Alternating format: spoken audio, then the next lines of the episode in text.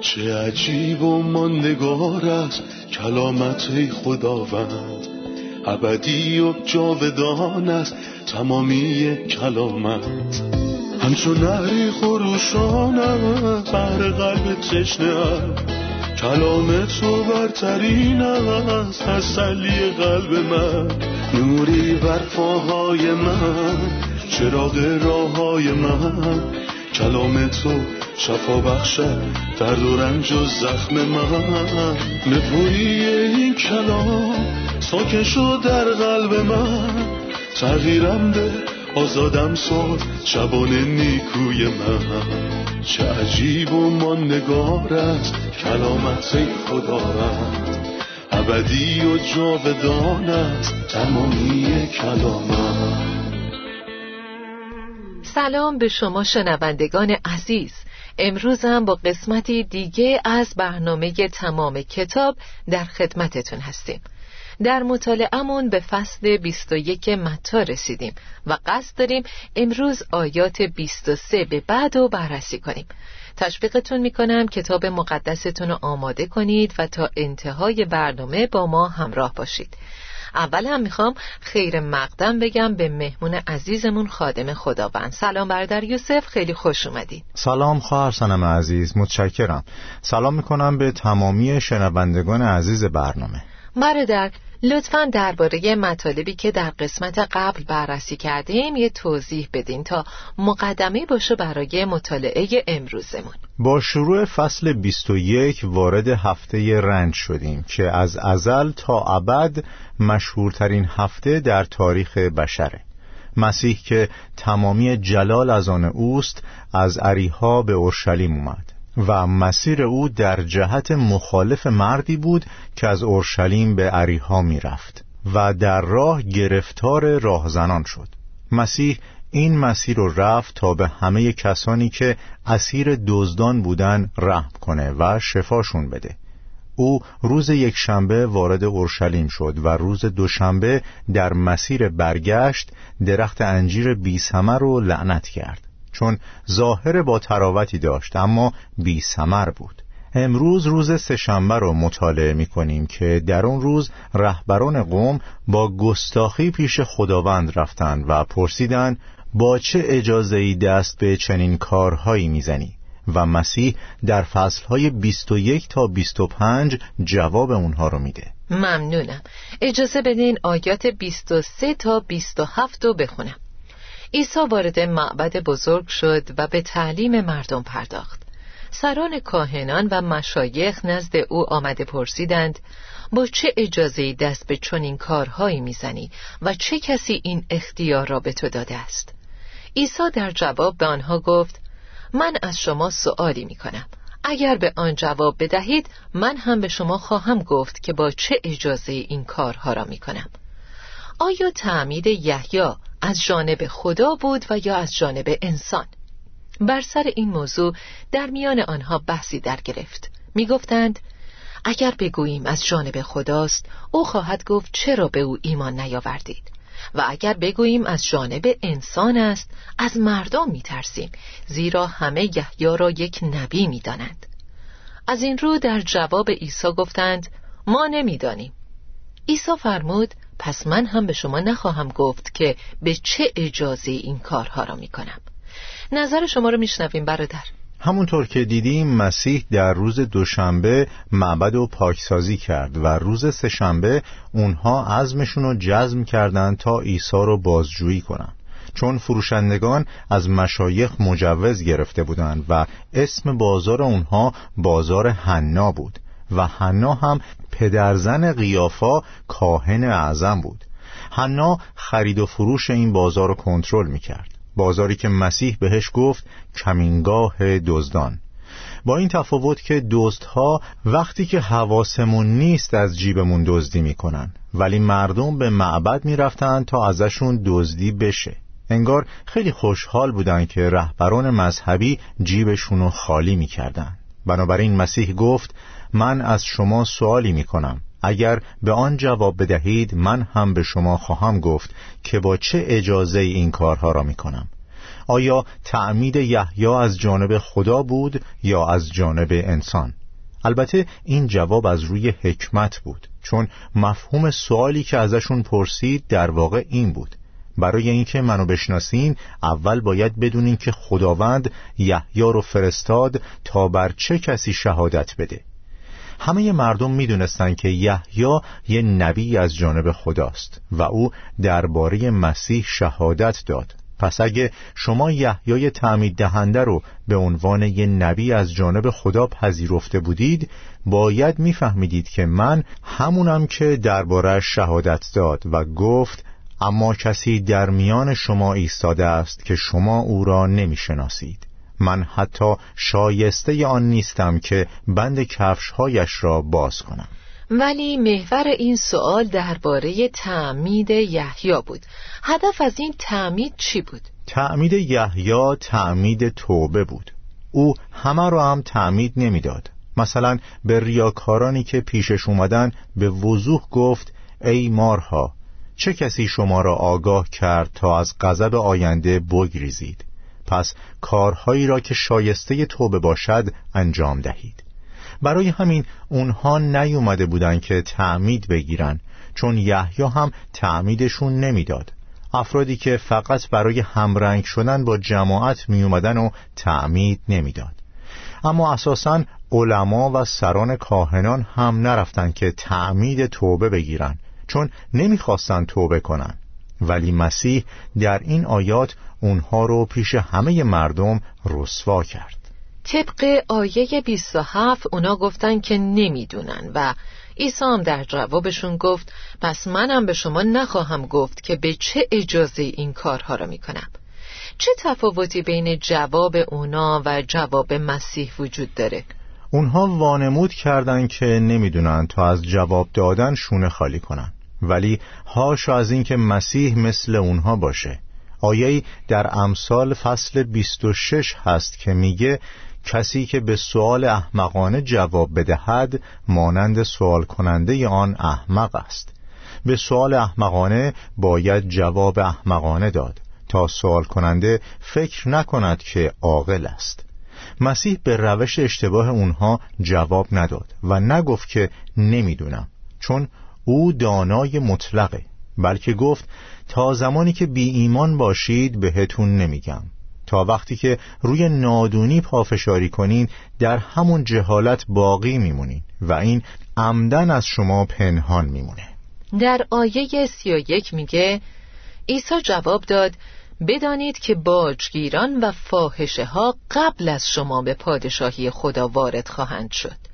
آیا بین پادشاهی خدا و پادشاهی آسمان که بارها در انجیل متا دربارش خوندیم تفاوتی وجود داره؟ عبارت پادشاهی آسمان فقط در انجیل متا به کار رفته که درباره سه مرحله مختلف با سه معنی متفاوت بهمون میگه.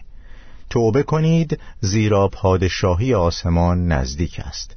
این زمانی که مسیح سلطنتش رو برقرار کنه. و این گفته تا فصل دوازده ادامه پیدا کرده جایی که اونها در گناهی سقوط کردند که بخشیده نمیشه. ما از فصل سیزده درباره پادشاهی آسمان در حوزه وسیع تری می‌خونیم که شامل تمام دنیاست. همینطور شامل گندم و تلخه هم میشه. تا اینکه به فصلهای 24 و 25 متا می‌رسیم که در اون مسیح سلطنت علنی خودش رو برقرار می‌کنه. پس در این بخش پادشاهی آسمان درباره حوزه وسیعی صحبت می‌کنه که شامل تمام افرادیه که به مسیح اعتراف کردند از جمله باجگیران، روسپیها و همه گناهکاران. اما در اینجا مسیح درباره پادشاهی خدا میگه. قلمرویی که در اون خدا بر مردم خدا ترس حکومت می‌کنه. افرادی که به کلام او عمل کردند. شما قبل از هر چیز برای به دست آوردن پادشاهی خدا و انجام خواسته های او بکوشید. آن وقت همه این چیزها هم به شما داده خواهد شد. از آیه 28 تا 32 درباره مسئله دو پسر صحبت می‌کنه. از آیه سی و سه تا پایان فصلم مسئله باقبان شری رو داریم. بعد از اونم در فصل 22 سومین مسئله رو درباره عروسی پسر پادشاه می‌خونیم. آیا رابطه بین این سه مسئله وجود داره که درباره سؤال یهودیا از مسیح و جواب او توضیحی بده؟ بله خداوند با سوال خودش شروع می‌کنه. سوالی که اونها نه از روی ندونستن بلکه برای اجتناب از اعتراف به حقیقت جواب ندادن. عیسی درباره تعمید یحیی می‌پرسه که آیا از انسان بود؟ و اگه نه پس از کجا بود؟ می‌دونیم که از آسمان بود. مسیح تعمید یحیی رو تایید می‌کنه. ولی سوال اونها رو که میپرسیدن با چه اجازه دست به چنین کارهایی می‌زنی؟ عیسی در مثل دوم اعلان می‌کنه که او پسر صاحب تاکستانه. او پسر مالک همه چیزه. پسر خداست. بنابراین واضحه که عیسی در این مسئله به این سوال که با چه اجازه دست به چنین کارهایی می‌زنی جواب میده. وقتی به مسئله سوم برسیم فیض عظیمی رو می‌بینیم که در دسترس شریران هم قرار می‌گیره. و اونها رو به عروسی پسر پادشاه دعوت می‌کنه. پسری که اونو در مسئله دوم کشته بودن. اجازه بدین مسئله اول رو بررسی کنیم. مسئله دو پسر که در آیات 28 تا 32 نوشته شده. عقیده شما در این خصوص چیست؟ شخصی دو پسر داشت. او نزد پسر بزرگ خود رفت و به او گفت پسرم امروز به تاکستان برو و در آنجا کار کن. آن پسر جواب داد من نمی روم. اما بعد پشیمان شد و رفت. آنگاه پدر نزد دومی آمد و همین را به او گفت. او جواب داد اطاعت می کنم ای آقا. اما هرگز نرفت. کدام یک از این دو نفر بر طبق میل پدر رفتار کرد؟ گفتند اولی. پس عیسی جواب داد بدانید که باجگیران و فاحشه ها قبل از شما به پادشاهی خدا وارد خواهند شد.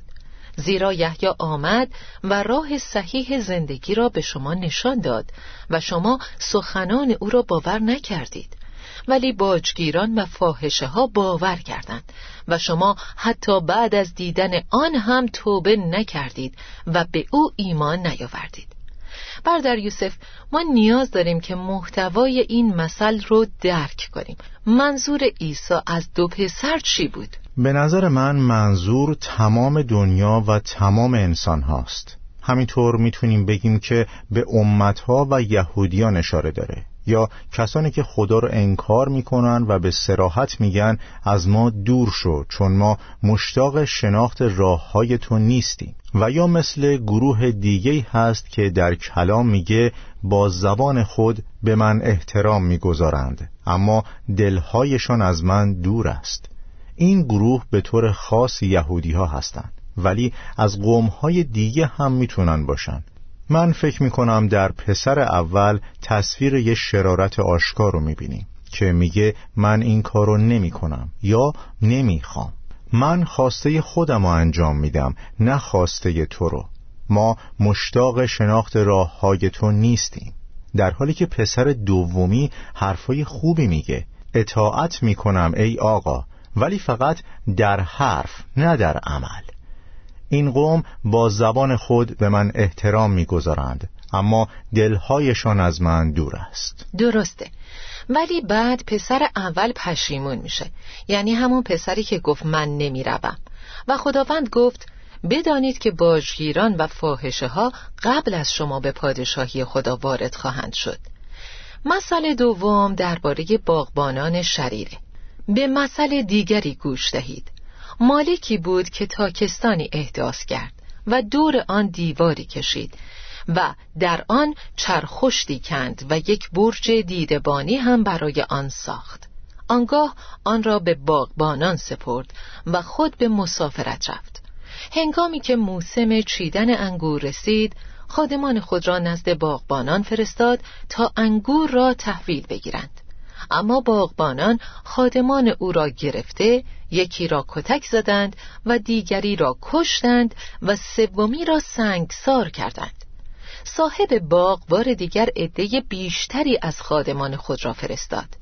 با آنان نیز به همان طور رفتار کردند. سرانجام پسر خود را پیش باغبانان فرستاده گفت آنان احترام پسرم را نگاه خواهند داشت. اما وقتی باغبانان پسر را دیدند به یکدیگر گفتند این وارث است. بیایید او را بکشیم و میراثش را تصاحب کنیم. پس او را گرفته و از تاکستان بیرون انداخته به قتل رسانیدند. هنگامی که صاحب تاکستان بیاید با باغبانان چه خواهد کرد؟ آنها جواب دادند آن مردان شریر را به عقوبت شدیدی خواهد رسانید و تاکستان را به دست باغبانان دیگری می سپارد تا هر وقت موسم میوه برسد سهم او را بدهند. آنگاه عیسی به آنان فرمود آیا تا کنون در کلام خدا نخوانده اید آن سنگی که بنایان رد کردند اکنون مهمترین سنگ بنا شده است؟ این کار خداوند است و به نظر ما عجیب است. بنابراین به شما می‌گویم که پادشاهی خدا از شما گرفته و به امتی داده خواهد شد که ثمراتی شایسته به بار آورد. اگر کسی بر روی این سنگ بیفتد خرد خواهد شد و هرگاه آن سنگ بر روی کسی بیفتد او را به قبار مبدل خواهد ساخت. وقتی سران کاهنان و فریسیان مسئله او را شنیدند فهمیدند که عیسی به آنها اشاره می کند آنها خواستند او را دستگیر کنند. اما از مردم که عیسی را نبی می دانستند می ترسیدند در یوسف خداوند از این مثل چه منظوری داشت؟ در اینجا سه مثل وجود داره که به دو دلیل ما بین هر ستاشون یه وقفه هست. در مثل اول مسیح جواب سوال خودشو داد و در مثل دوم جواب سوال یهودیانو داد. در حالی که مثل سوم به هیچ سوالی جواب نمی‌داد بلکه محبت خدا و فیض نامحدودش رو اعلان می کرد دلیل دوم اینه که اولین مثل در گذشته اتفاق افتاده و مثل دوم هم مربوط به گذشته است. اونها می‌خواستند پسر و وارث رو از تاکستان بیرون بندازن و بکشن ولی مسئله سوم چیزی بود که در آینده اتفاق میافته. به همین خاطر خداوند پشت پرده سوال اونها رو آشکار کرد. پس عیسی هم به سوال یهودیان جواب داد و هم جواب سوال خودش داد. چندین شخصیت در این مثل وجود داره. هر شخصیت به چه کسی اشاره می‌کنه؟ مثلا مالک و سازنده تاکستان کیه و دیوار و حصار دور تاکستان به چه چیزایی اشاره می‌کنن؟ همچنین یه چرخشت یک برج و باغبانانی هم هستن. بعد هم پسر وارث رو می‌بینیم. لطفا این جزئیات رو برامون توضیح بدین تا بتونیم هدف خداوند رو از این مثل درک کنیم. مالک تاکستان خداست. او مالک همه چیزه. تاکستانی که او کاشته با توجه به مزمور هشتاد و اشعیا فصل پنج قوم اسرائیله.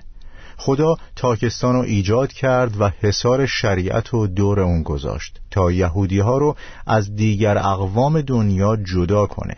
بعد یه چرخشت کند و همچنان که در اشعیا پنج می‌خونیم خدا انتظار داشت انگور مرغوبی برداشت کنه. ولی متاسفانه تمام انگورها ترش بودند. باغبانان رهبران قوم هستند که متاسفانه قصد کشتن پسر رو داشتند که وارث بود. خدا بارها و بارها خادمینش رو فرستاد که همون انبیا هستند تا از قوم بخوان که برای خدا سمر بیارن. آخرین خادم یحیای تعمید دهنده بود که گفت اکنون کارهایی را که شایسته توبه است انجام دهید. خادمین با این افراد شریر نتونستن موفق بشن. پس مالک تاکستان یعنی خدا پسرش رو فرستاد و گفت آنها احترام پسرم را نگاه خواهند داشت. مسیح در اینجا اعلام می‌کنه که پسر خداست و نسبت به قوم هر حقی داره. واکنش این باقبانان شریر چی بود؟ گفتند این وارث است. بیایید او را بکشیم و میراثش را تصاحب کنیم. پس او را گرفته و از تاکستان بیرون انداخته به قتل رسانیدند. این گفتگو در روز سهشنبه بود و روز جمعه مسیح بیرون از اردوگاه بر روی صلیب بود. و وقتی مسیح پرسید هنگامی که صاحب تاکستان بیاید با باغبانان چه خواهد کرد اونا خودشونو داوری کردن و پاسخ دادند آن مردان شریر را به عقوبت شدیدی خواهد رسانید. اونا خودشونو به عنوان مردان شریر و شایسته مجازات داوری کردند. سران نمی‌دونستن که مسیح داره درباره خودشون ازشون سوال می‌کنه. چون در آخر فصل می‌خونیم وقتی سران کاهنان و فریسیان مسئله او را شنیدند فهمیدند که عیسی به آنها اشاره می کند یعنی وقتی جواب می‌دادند نمی‌دونستند که دارن خودشون رو قضاوت می‌کنن. ولی ای غلام پست نهاد تو را با حرفهای خودت محکوم می‌کنم. درسته بسیار عالی. خب عزیزان استراحت کوتاهی می‌کنیم و با ادامه درس برمیگردیم.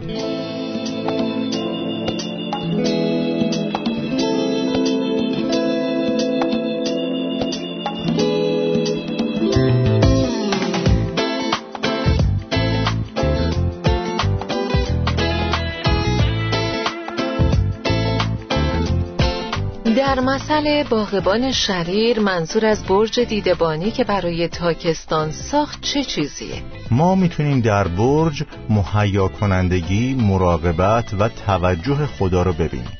مثلا گفته شده و خداوند خدایتان آن را پرورش می‌دهد و چشمان او همیشه و تمام سال متوجه آن می باشد یا من اسم تو را در کف دستهای خود نوشتم هیچ وقت نمی‌توانم تو را فراموش کنم. پس خداوند از قومش مراقبت می کرده برای همین گفت یک برج دیدبانی هم برای آن ساخت. آنگاه آن را به باغبانان سپرد و خود به مسافرت رفت. همینطور می‌خوام معنی عبارت خود به مسافرت رفت و براتون توضیح بدم. این به معنی عدم حضور ملموس و مرئی خدا برای این قومه. همینطور که در گذشته بوده. در دورانی که خدا شریعت و داد میشه گفت که حضور خدا برای قوم ملموس و قابل رویت بود. ولی زمان زیادی گذشت و دیگه حضور خدا ملموس و واضح نبود. او از نظرها غایب بود. معنی مسافرت رفتن در این آیه همینه. در آیه چهل و دو زمانی که مسیح به اونا میگه آیا تا کنون در کلام خدا نخوانده اید آن سنگی که بنایان رد کردند اکنون مهمترین سنگ بنا شده است؟ این یه نقل قول از عهد عتیقه.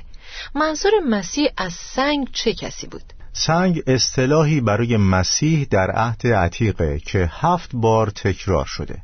مثلا همین آیه‌ای که در اینجا نقل قول شده از مزمور 118 هستش.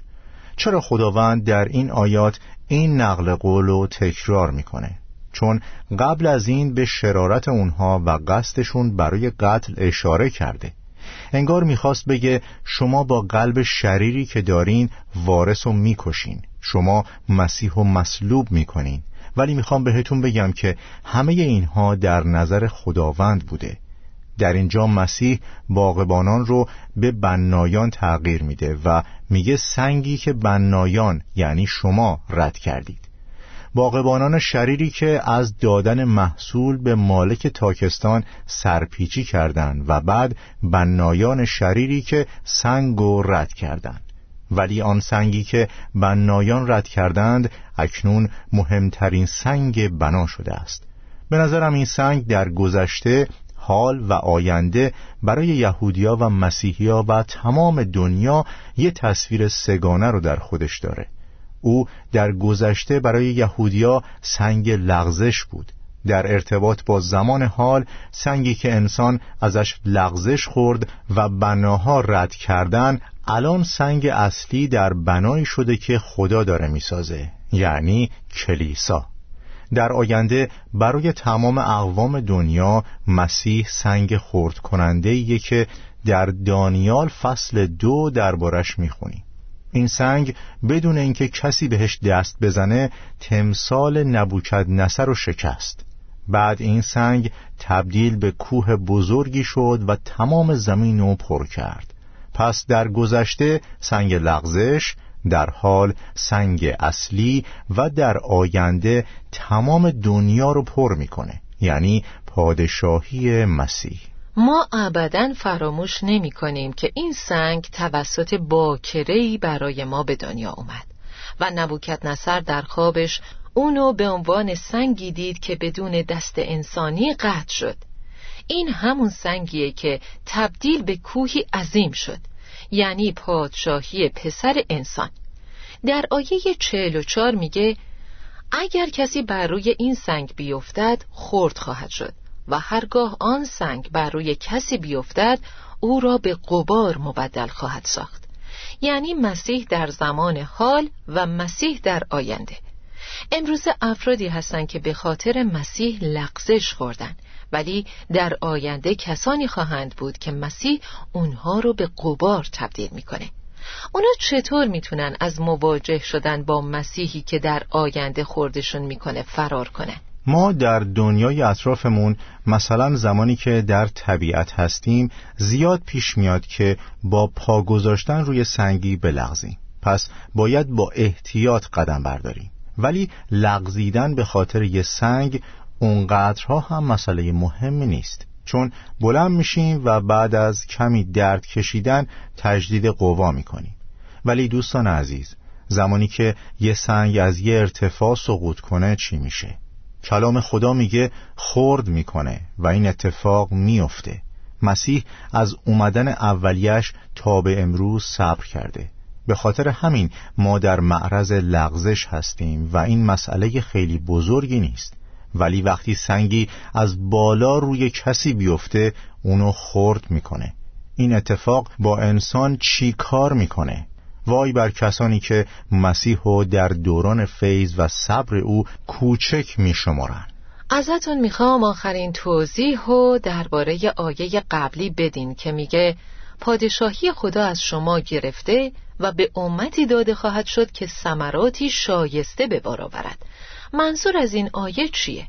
این منو یاد فصل دوازده متا میندازه. جایی که مسیح گفت اما اگر من به وسیله روح خدا دیوها را بیرون می کنم این نشان می دهد که پادشاهی خدا به شما نزدیک شده است. مسیح گفت که پادشاهی خدا از اونها گرفته میشه و به قومی داده میشه که ثمره بیارن. یعنی اونها همه فرصت ها را از دست میدن. مسیح بارها با اون یهودیان صبوری کرد ولی بردباری خدا رو درک نکردند و برای همین پادشاهی خدا ازشون گرفته میشه. عیسی پادشاهی خدا را از اونها می‌گرفت و به کلیسا می‌داد تا ثمره بیاره و در آینده به بقیت خدا ترس داده میشه. آنانی که هنوز متولد نشدند خواهند شنید که خداوند قوم خود را نجات داده است. ممنون از شما بردر یوسف. به پایان این قسمت رسیدیم و درس امروز رو با همراهانمون مرور می‌کنیم. برکت خدا با شما باشه. ممنونم.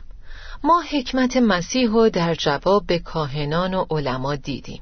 اونا در جواب گفتن ما نمی‌دانیم. ولی مسیح نگفت من نمی‌دانم بلکه گفت من هم به شما نمی‌گویم. دیدیم سنگی که بناها یعنی یهودیا رد کردن مسیحه و اون تبدیل به سنگ زاویه شد. مهمترین سنگ در ساختمانی تازه که کلیساست. من واقعا گفتار مسیح و در این مسئله ساده تحسین می کنم عزیزان. در یه مسئله ساده تمام تاریخ یهودیا رو براشون خلاصه کرد و هدفش این بود که برگردن و توبه کنن. ولی متاسفانه یهودیان مسیح رو رد کردن و در آینده مسیح همون سنگ رد شده بر روی اونها میفته و به قبار تبدیلشون می‌کنه. همراهان گرامی برنامه امروز رو با این آیات به پایان میرسونم. سرانجام پسر خود را پیش باغبانان فرستاده گفت آنان احترام پسرم را نگاه خواهند داشت. اما وقتی باغبانان پسر را دیدند به یکدیگر گفتند این وارث است. بیایید او را بکشیم و میراسش را تصاحب کنیم. پس او را گرفته و از ساکستان بیرون انداخته به قتل رسانیدند. این قوم یگانه پسر محبوب خدا رو تحقیر کردند و از تاکستان بیرون انداختنش. به بیرون از اورشلیم بردنش و پسر خدا رو بر صلیب کشتن. با این کار هرچی که به خدا مربوط میشه رو رد کردن. کاهنان و سران تمام نعمتهایی که خدا براشون میفرستاد و رد کردن. پسر خدا رو بیرون از تاکستان و بیرون از دیوارهای اورشلیم کشتن. بله مسیح سنگه سنگ لغزش. ولی الان به سنگ زاویه اصلی برای یه بنای جدید تبدیل شده. نه برای این قوم بلکه برای کلیسا خانه جدیدی که برای او روی زمین شکل گرفت و خود مسیح سنگ زاویه اونه. تشویقتون می‌کنم که دوباره درباره رفتار خودتون نسبت به مسیح فکر کنین و مسیح رو بپذیرین.